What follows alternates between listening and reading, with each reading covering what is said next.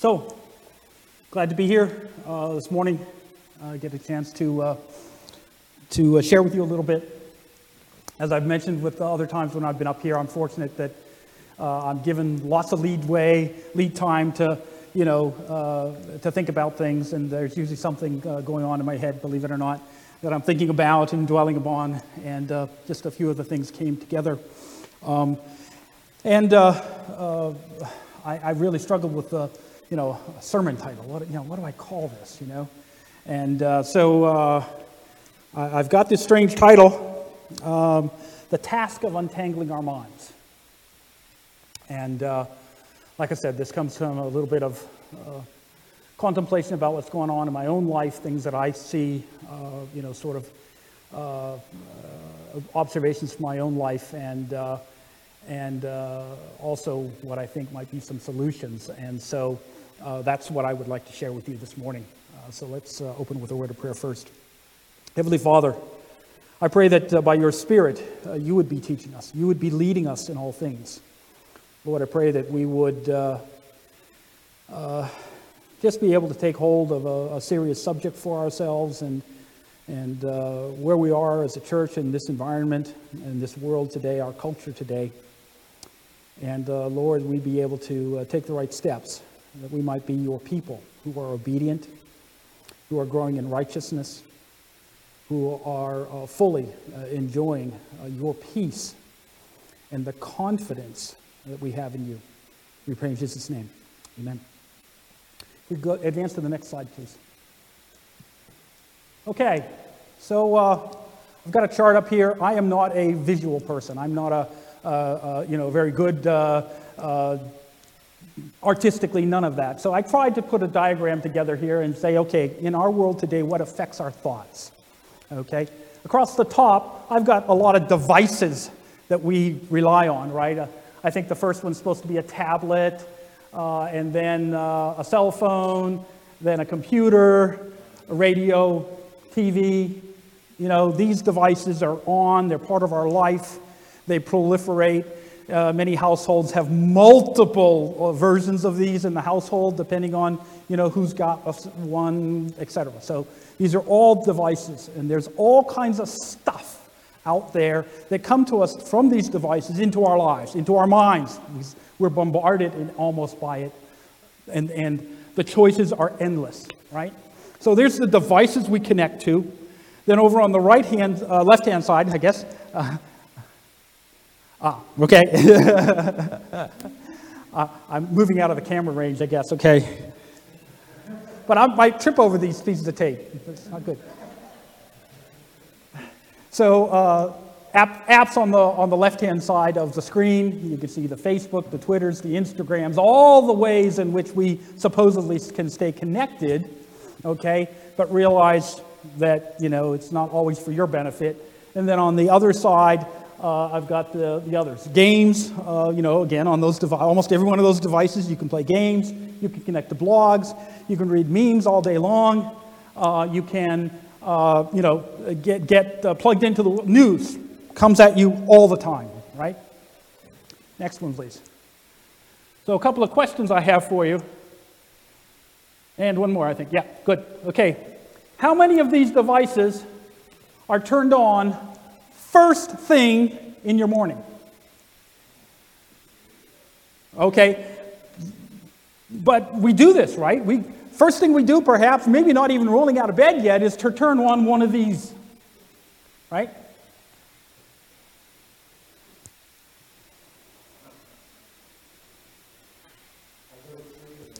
Okay, well, that's just it, right? Okay.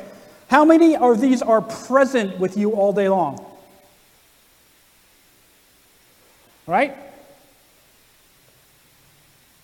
And I'm not talking about work. I'm just saying, you know, general, you know, do you have one of these devices with you at all times during the day? How many are, uh, hours are these on in your waking day? I would venture a guess a lot. Right? And again, not for work. Right? There's a lot that comes to us from these sources. Go to the next slide, please.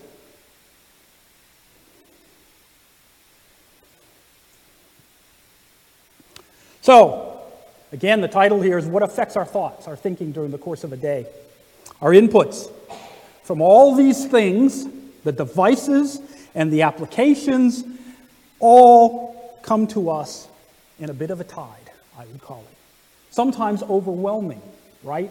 Thought, things to think about, again and again, and it, com- it comes at us rapidly, right?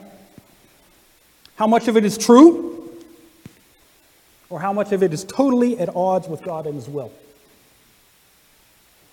I would suggest to you that we are not computers.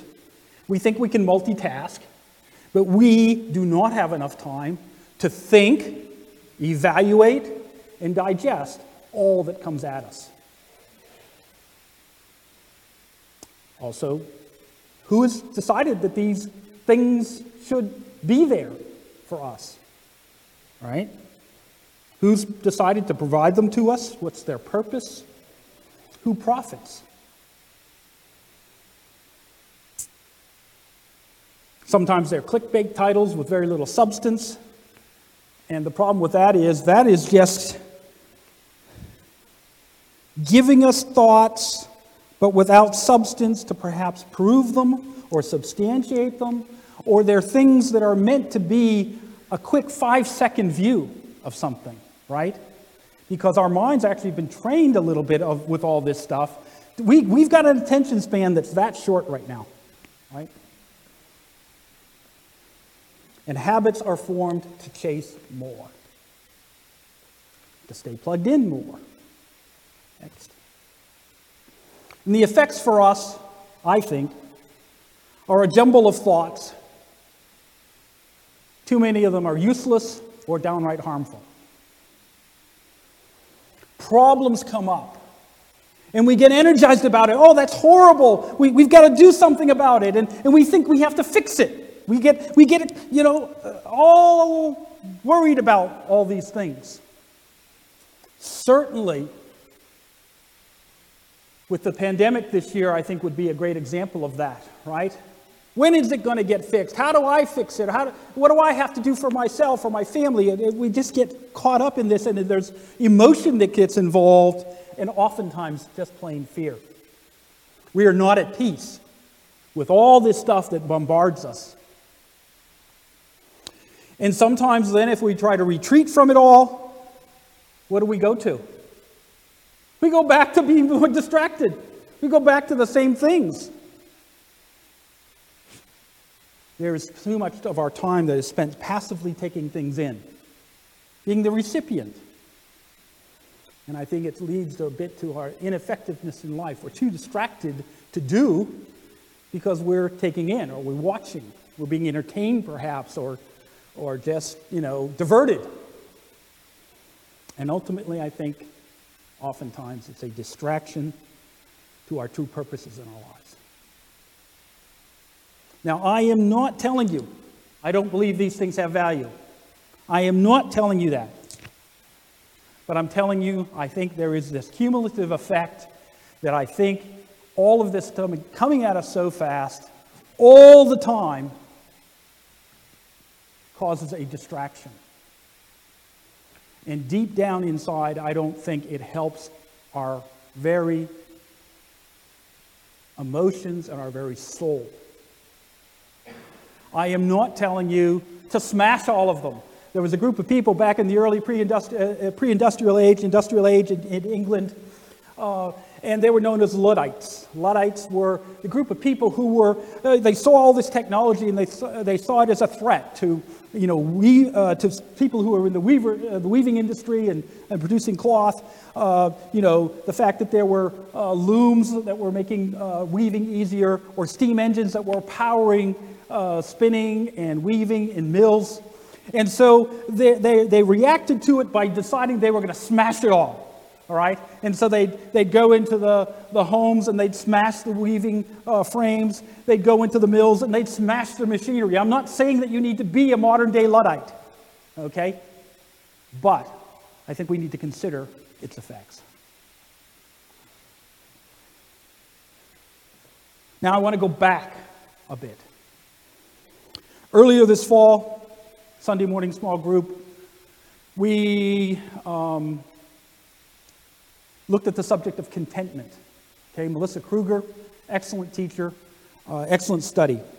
In that, she referenced a book. Uh, the book is called The Imitation of Christ. Written by a man named Thomas à Kempis. You can see uh, lived in 1380 to 1471. And it was a, a, a devotion, uh, a devotional about spiritual life. Okay, so now, do you realize how many years ago that was? That was 700 years ago, roughly. And the imitation of Christ is perhaps the most widely read Christian devotional next to the Bible. I didn't know that. I knew about the book. I think it was referenced in uh, one of my college history classes, medieval history uh, or early Reformation. So, next to the Bible and regarded as a devotional and religious classic. Its popularity was immediate in that time and had been printed 745 times before 1650. And apart from the Bible, no other book has been translated into more languages than the imitation of Christ at the time. Okay, even back then, when printing wasn't as predominant now as it is.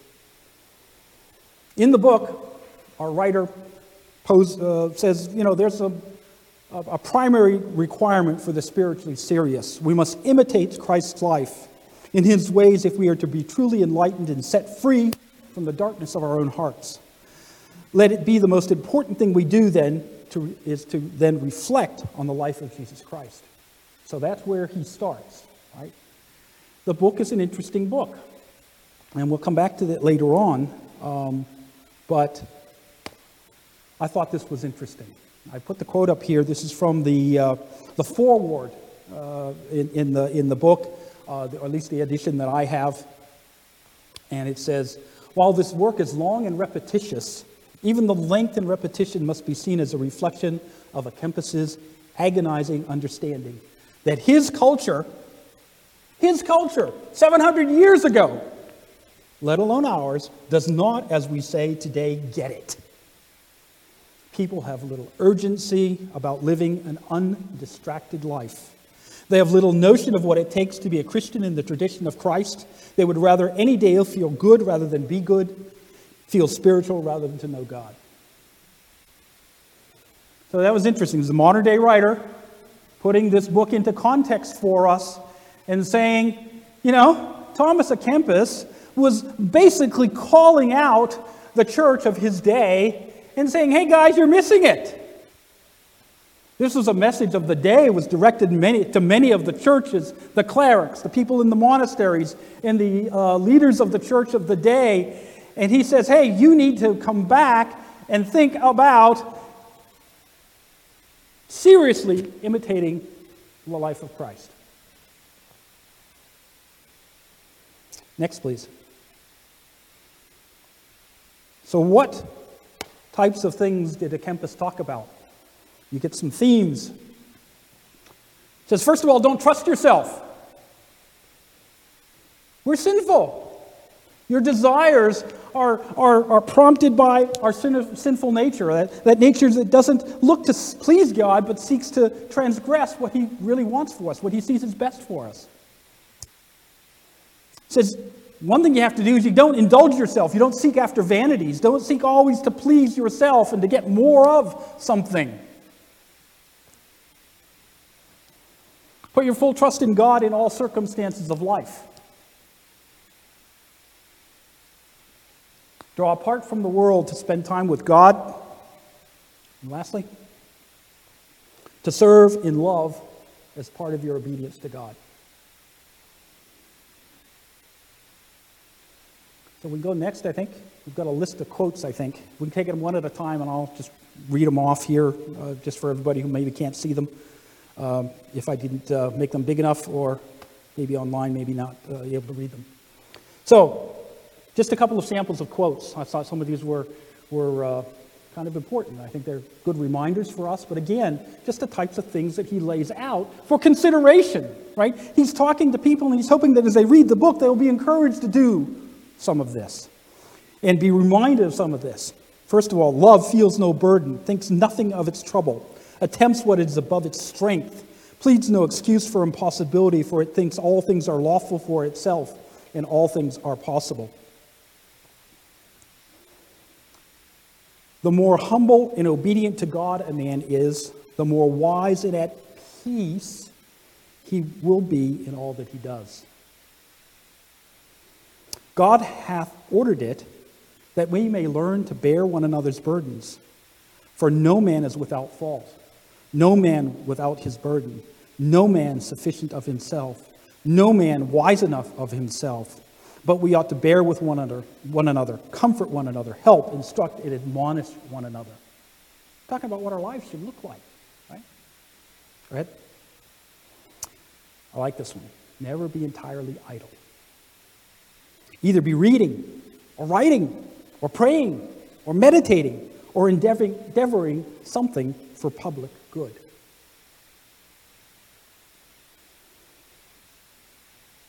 This is interesting because I think too much of what goes on in that I set up on our first slide there is too much uh, that goes on in our life is this, this passive nature of, of taking all that comes at us through the internet and the devices that are connected to it and all the people out there. It's just coming in and our lives become very passive, right? Uh, you know, before all these devices that we talked about people sitting in front of the TV as being what? Couch potatoes, right? Okay, there's that passive uh, nature that's fostered. This guy, 700 years ago, saying, hey, there's things you need to be doing. Next, please. Let all your thoughts be with the Most High, and direct your humble prayers unceasingly to Christ. As iron casts into a fire, loses its rust, and becomes glowing white. He who turns completely to God is stripped of his sluggishness and changed to a new man. And lastly, nothing is sweeter than love, nothing stronger or higher or wider, nothing more pleasant, nothing fuller, nothing better in heaven or on earth. For love is born of God and cannot rest except in God who cre- is created above all things.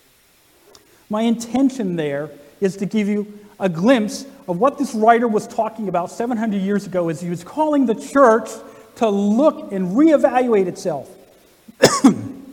what was important for individuals, okay? And it was to uh, draw apart on a, on a regular basis and consider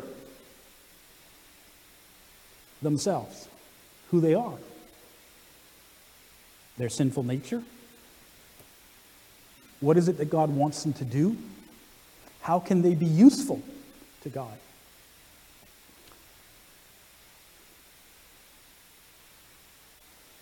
So he is giving us one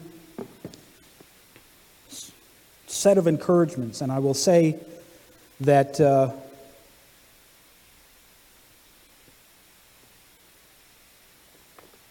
There is certainly a lot in the book. I have kept it by my bedside uh, since I have a, got, I, I, received a copy. Now, I want to mention, by the way, I received a copy because of a very, very considerate person in the church after our study in the fall, uh, following Sunday or maybe the Sunday after that, had a copy for me and they gave it to me as a gift. Wonderful. I really appreciate that. That was very thoughtful. And I have kept it by my bedside and uh, have been reading it uh, at night uh, oftentimes. And again, I'll come back to that in a minute. But, if we go to the next slide. How important is it that we learn something that was lost in the church or has been lost in the church? And I don't think we put enough emphasis on, emphasis on it today is what we would call spiritual exercises or spiritual disciplines. We have lost that. Thomas à Kempis 700 years ago was challenging the church, and I think likewise, I think in our church today, in our modern life, with all those things I had on our first slide, I think it gets overwhelmed, and we don't do enough of spiritual exercise, so to speak. All right? But I want to now look at the, the, the you know, uh, Kempis was talking about the imitation of Christ. Well, now we're going to go look and see what did Jesus do? Luke chapter 2. If you want to follow along. So, you know, Matthew, Mark, Luke, third gospel, um, chapter 2. Uh, we actually uh, came across this a week ago uh, on Sunday uh, in our Sunday morning small group on what uh, did Jesus do is the, is the topic of that series. And uh, we were here in Luke chapter 2, verse 41 to 52, the end of chapter 2. So let me read it. Now his parents went to Jerusalem every year at the feast of the Passover, and when he was 12 years old, they went up according to custom. And when the feast was ended, as they were returning, the boy Jesus stayed behind in Jerusalem. His parents did not know him, but, supposing him to be in a group, they went a day's journey. And then when they began to search for him amongst their relatives and acquaintances, and they, when they did not find him, they turned to Jerusalem searching for him. After three days, they found him in the temple, sitting amongst, among the teachers, listening to them and asking them questions. And all who heard him were amazed at his understanding, at his answers. And when the parents saw him, his parents saw him, they were astonished. And his mother said to him, Son, why have you treated us so? Behold, your father and I have been searching for you in great distress. And he said to them, Why are you looking for me? Did you not know I must be in my father's house? Eh, and they did not understand the saying that he spoke to them. And he went down with them and came to Nazareth and was submissive to them. And his mother treasured up all these things in her heart. And Jesus increased in wisdom and in stature and in favor with God and man. Here's a 12 year old boy. All right. We have to remember that Jesus was fully divine, but in his incarnation, he took on the form of a man. He was truly human, fully human. And so, as a young boy, we see him in this particular uh, vignette, this little part of his life growing up. and this is 18 years before his, uh, his, his public ministry starts. And we find this boy in the temple he is sitting with the teachers of the law. And what's he trying to do? He is trying to learn everything he can about God. He's seeking to understand. He's, he's listening to them and asking questions, it tells us in verse 46. And why is in that answer that he gave to his mother I must be in my father's house a 12 year old boy, and he knows that what's important for him is he needs to understand what God wants.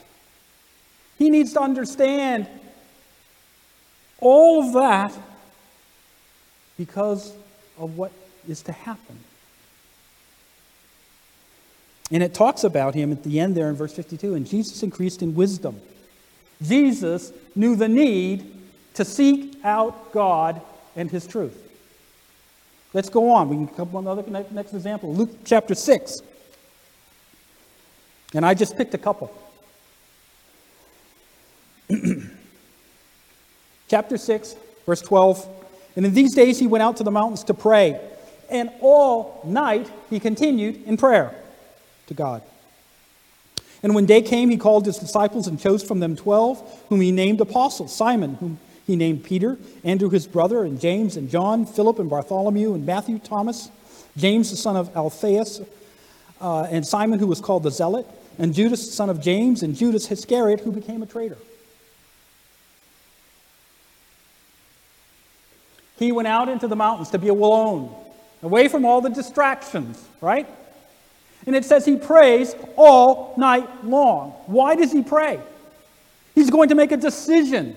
The decision is described for here. He is going to name the 12, the disciples, the messengers of God that he is going to count on to be part of his ministry. We're early on in, the, in, that, in that ministry, right here in, in Luke chapter 6, right? And he is going to call them not only because of what they're going to do with him while he is uh, here alive with us and before the crucifixion, but he is going to count on these people to be the ones to continue to lead his people after he is no longer present on earth. Right? And so to make that decision, Jesus, you know, he goes and he says, Okay, God, what do you want me to do? Right? This is a hiring decision, right? You know, you got you want the best people for the job. Named last in the list? Who's named last in the list? That he chooses to be one of the twelve. Judas Iscariot. Jesus, because of his divine nature, foreknew. He knew what was going to happen, and yet he still chose Judas Iscariot. There was a purpose in that. He wasn't going to be the perfect disciple. Jesus had a decision to make, and he goes and he seeks God's direction before it's made. And we look at that list and say, oh, well, oh, well, wait a second. That wasn't the right choice. No. Judas Iscariot was going to play a role. But Jesus sought God's direction. We lastly go to the passage in Luke 22. In the Garden of Gethsemane, leading up to the final events, so to speak, of the crucifixion and then his resurrection and his ascension to heaven. Verse 22, verse 39 And he came out and went, as was his custom, to the Mount of Olives. And the disciples followed him, and when they came to, he, he came to the place, he said to them, Pray that you may not enter in temptation. And he withdrew from them about a stone's throw, and knelt down and prayed, saying, Father, if you are willing, remove this cup from me. Nevertheless, not my will, but yours be done. And there appeared to him an angel from heaven, strengthening him. And being in agony, he prayed more earnestly, and his sweat became like great drops of blood falling down to the ground. And when he rose from prayer, he came to the disciples and found them sleeping for sorrow. And he said to them, Why are you sleeping? Rise and pray that you may not enter into temptation. Notice that the second time that he's reminding them pray that you may not enter into temptation. But what does he pray about? He's now by himself again, and he knows all these events are going to take place, and he knows what the Father's will is, and yet he knows that he is going to suffer. Right? He's going to be, as a human, he is going to suffer torture, crucifixion on the cross, and an ugly death. And in his divine sense, he knows that as he dies, he is going to experience something he should never have experienced. He is going to die a sinner. And therefore, he is going to be separated from God the Father. And what does he say?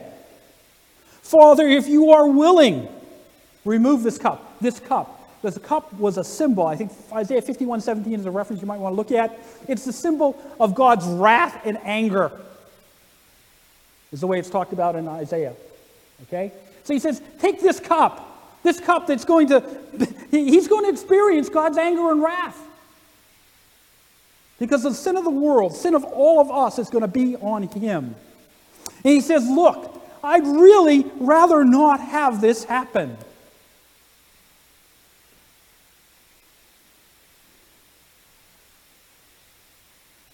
But, nevertheless, not my will, but yours be done. He says, Show me how to do that. And notice what happens. The angel comes and strengthens him in response to that prayer because he knows he is going to do the Father's will, even though it costs him more than we can possibly imagine. But that's his, his, his statement God, if, if this is what you want, please help me to do that. Jesus, in these three incidents that we've looked at here in, in Luke, is going to God, being in His presence, seeking to be alone, not to be distracted, so they can have a dialogue, a, you know, a time to talk to God. And He's talking to him about big decisions. And He's talking about the, the, the, the ability and the strength to proceed doing God's will.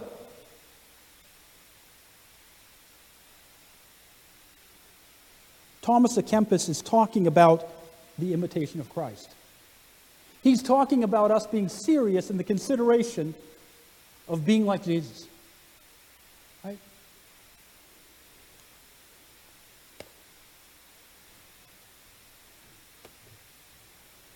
Next.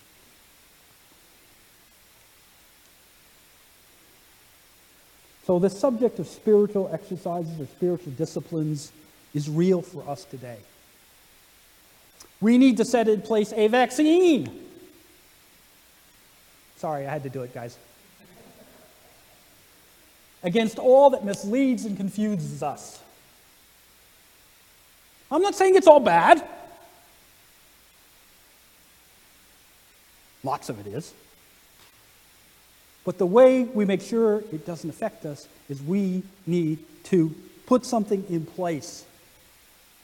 And I would suggest to you that it is making sure that in your life there is a disciplined setting aside of time for God. It must be a priority and it must be habitual. It needs to be habitual to to almost, to almost as much as breathing is for us. Breathing is not a conscious act, is it? It happens. As long as our body is living, we breathe. We do not have to seriously think about, oh, we got time for another breath. Time for another breath. That doesn't happen, does it? It's just natural. It's part of our life. It's built into who we are. I would make an argument that this needs to be that habitual, that matter of fact part of our life. I think we rely too much on an inappropriate view of God's grace.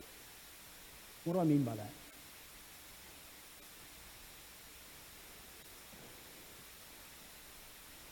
We know that as individuals in this world, we have free will. And we know that even though God sent his son to die for us, to die for the, you know, the, the consequences of each one of our sins uh, is, is to be separated from God. So we know that God, through Jesus Christ, sent him to die for our sins that we might be forgiven of those sins and reconciled to him. But that, uh, that's God's grace. God has done that for each one of us.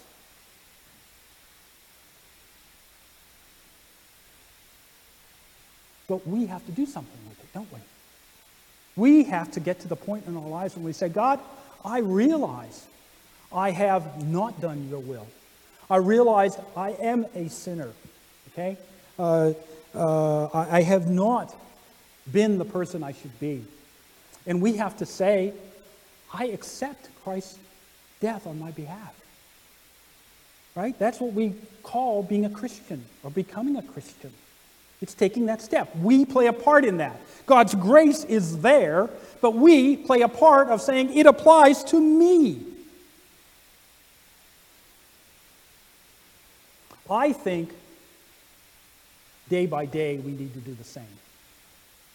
We need God's, God, we cannot make ourselves into being sinless. God does that through His Spirit. He helps us grow. He helps us become more obedient. He helps us see where we fall down and where we make mistakes. And He co- helps us conquer that through His Spirit. That is clear also in the Bible. We do not make ourselves righteous, right with God. We can't do it. But what we can do we should do. And I think we take an inappropriate view of God's grace. We say, well, God, God does it all. I don't need to do anything. I don't think that's quite how it works in God's economy, so to speak. I think oftentimes we don't fully count on the cost and consequence of sin and do not seek holiness in our lives. We say, hey, I'm forgiven for my sin. So guess what? If I sin today or tomorrow, it's okay because God's forgiven me. That's true. But Paul's very right and says, well, does that mean I, I, I, I go on sinning so that there be more grace applied to me? And the answer is no, that's foolishness. Right? I think also we put full responsibility on God to change us, and we think we don't have to do anything. We never truly repent or ask God what we need to change or what actions we need to take. It's like, God, change me. Okay, that's good. But we're part of that. And I tell you what, what, part of it is this idea of spending time with God every day. Next, please.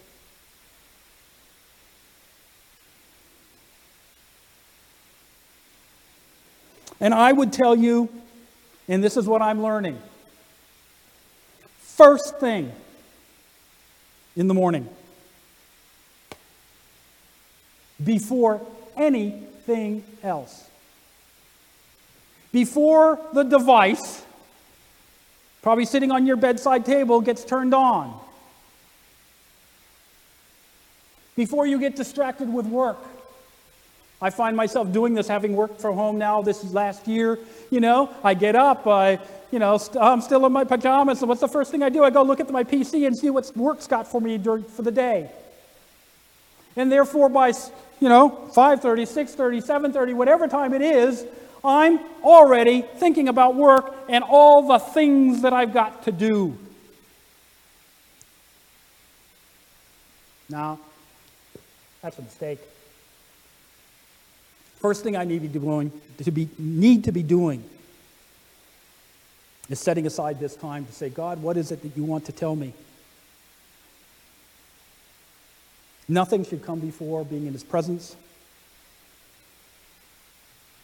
and setting your eyes on the true lodestar of our life. I think back in a couple of sermons a little while ago, I talked about uh, being outside and learning where the North Star is and how to be able to find it, right? And how important that is, you know, historically from navigation and finding your way around. You got to know where the North Star is. And if you know the North Star is, you know where South and East and West are, and you're good. I need to know where He is, and I know, need to know where I am in relation to Him in my life. And that needs to happen first thing. Next, please. The second thing I've come to a consideration about is there's an and. And at the end of the day, I need to be able to sort of, at the end of the day, conclude my day to assess and perhaps calm my heart, my thinking, all that's gone on in the day and all that's got me anxious and you know wrought up and all the things I'm thinking about. I need to be able to leave them in God's hands. So, my suggestion to you is that you take the time at night before you go to sleep. Now, down through the years, uh, I've always read before I go to bed. That's just been my habit since I was a young boy. Right? And I read voraciously, right? Everything. But I'm learning that perhaps that time is more importantly spent, at least at the very end of it, in saying, okay, God, how's the day going? Uh, how, God, how has the day gone? Right? Review the day, give into his hands all that concerns me. Sometimes I wake up in the middle of the night and I'm thinking about something. Subconsciously, I'm thinking about something and I wake up and I'm, I'm nervous, I'm, I'm bothered by something and it wakes me up from a deep sleep. I need to give that to him. I also need to give to him all that is still undone because that's the next thing. I don't sleep well. Why? Because I'm worried about the thing I got to do tomorrow, the thing I got to wake up to and get done. And more importantly, I need to consider what it is that I need to do and can resolve to do tomorrow from his perspective, not mine.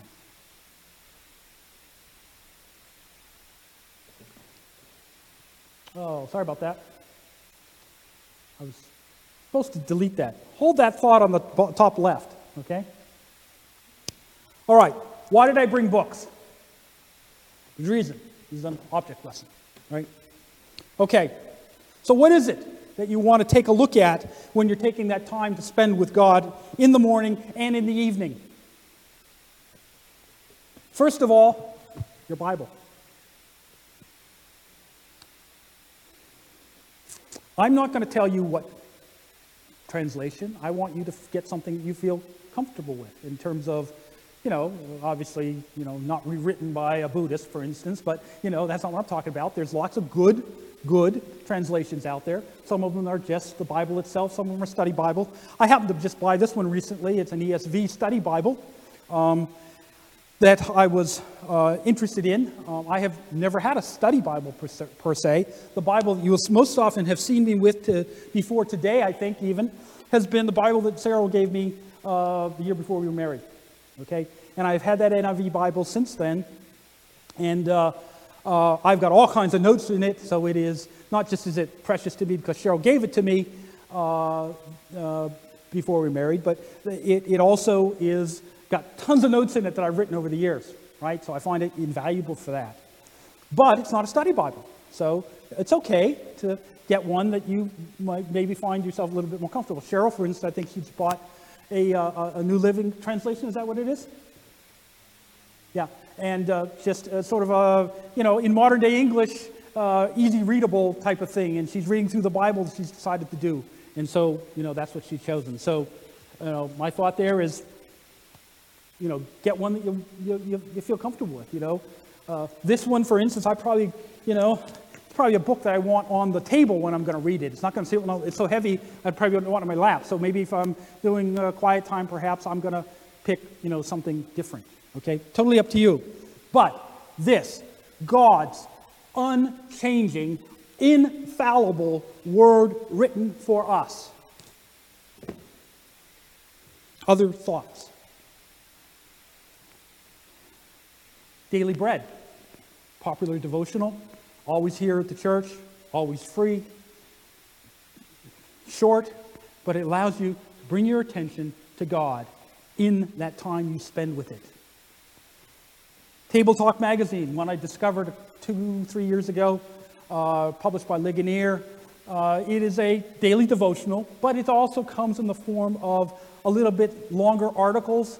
Uh, and so I would leave it to you as I think it's great. Okay, it does cost you. Uh, it's nominal. It's something like $13, $14 for a year subscription. Okay, but another good thing what do I do to God uh, today? What do I want to think about? Well, if you don't have anything else to start, you could start with one of these two things God's promises for your every need. A book I discovered a few years ago costs a couple bucks even today uh, through Christian uh, book distributors, uh, for instance. Uh, not much. But it's a great book because it talks about God's promises to us and it's all organized. And so, again, if you just want to think about God's grace to you and his assurance for life. Great book to, take, to, to, uh, to use. What else did I put up there? Uh, God's promises for every need. Yeah, okay, Tim Keller. This is another one I uh, like, and I'm only uh, scratched the surface of it. It is a, uh, a book called God's Wisdom for Navigating Life. It is a study by Tim Keller on Proverbs. Proverbs is a great study, uh, very practical about things that are going on in your life right? So this is a nice resource for that. Um, one that we have been using, uh, elders have been using, and the board sometimes have been using, is a book called A Valley of Vision. It's a collection of Puritan prayers and devotions. Uh, you know, again, written some, you know, back in the 15, 1600s of all the, the Puritans. Uh, and it's a great, great help. What did they think about, right? What did, what did they think was important for life? Okay, a good starting point. Pilgrim's Progress. A couple years ago, we did, a, uh, I think almost all year, it took us to go through the first part one of Pilgrim's Progress in, in the Sunday morning class.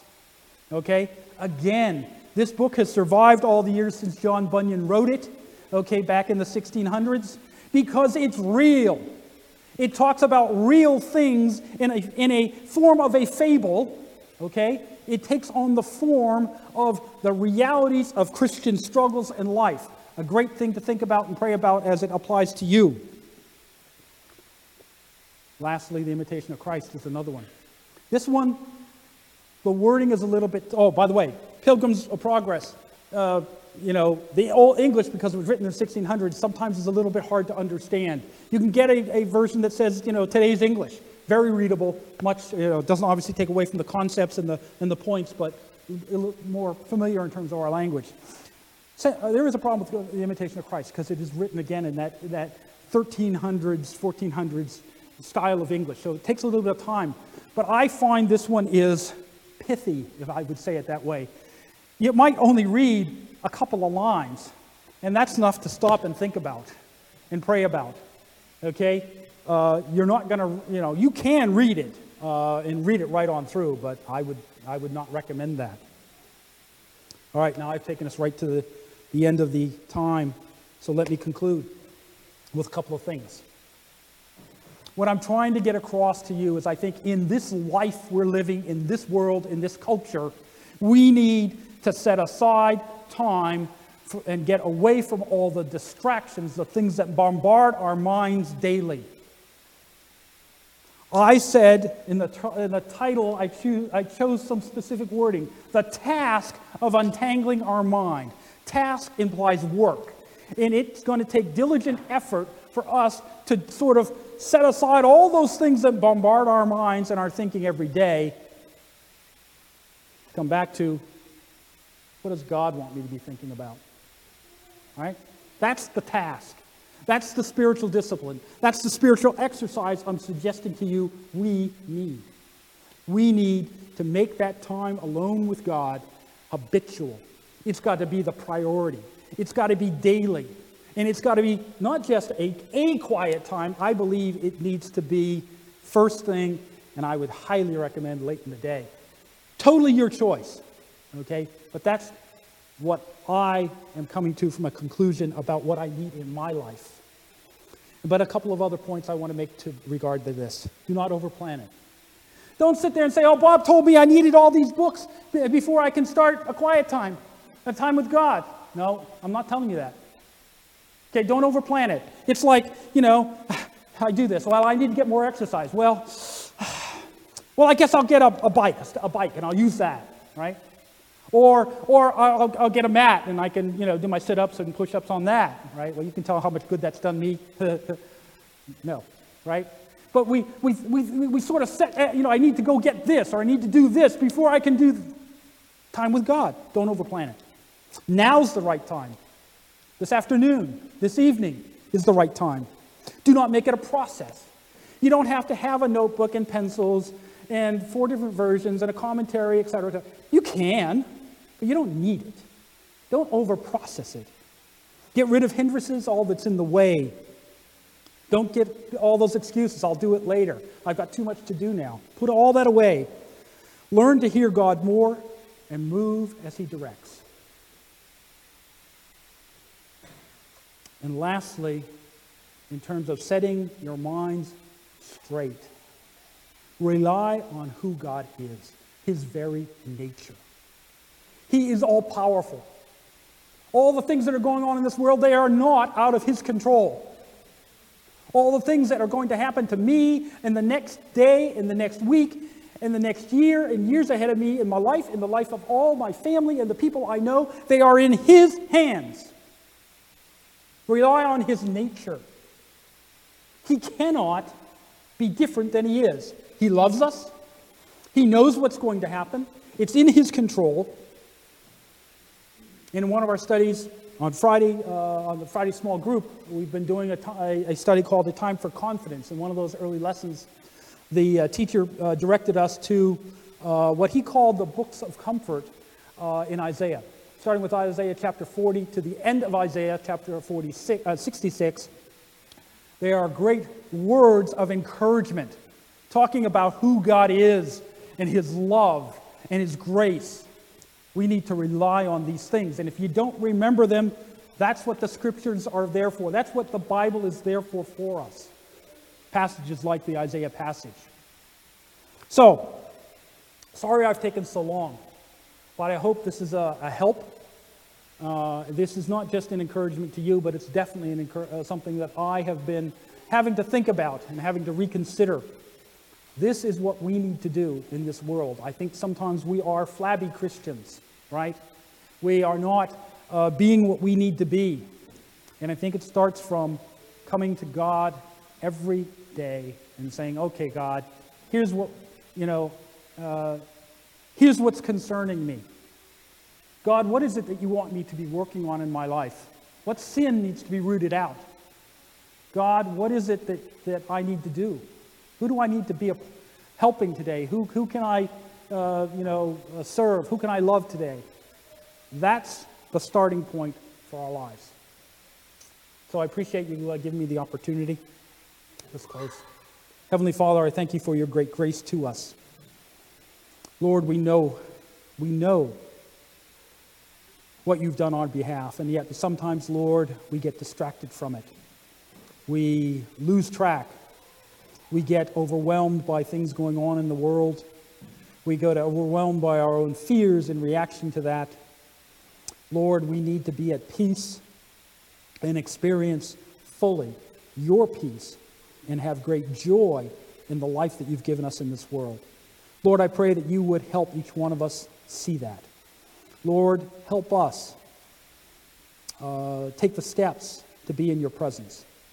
Lord, I pray in those times that your Spirit would direct us to the words we're to read, the things we're to consider, make decisions about giving up certain things.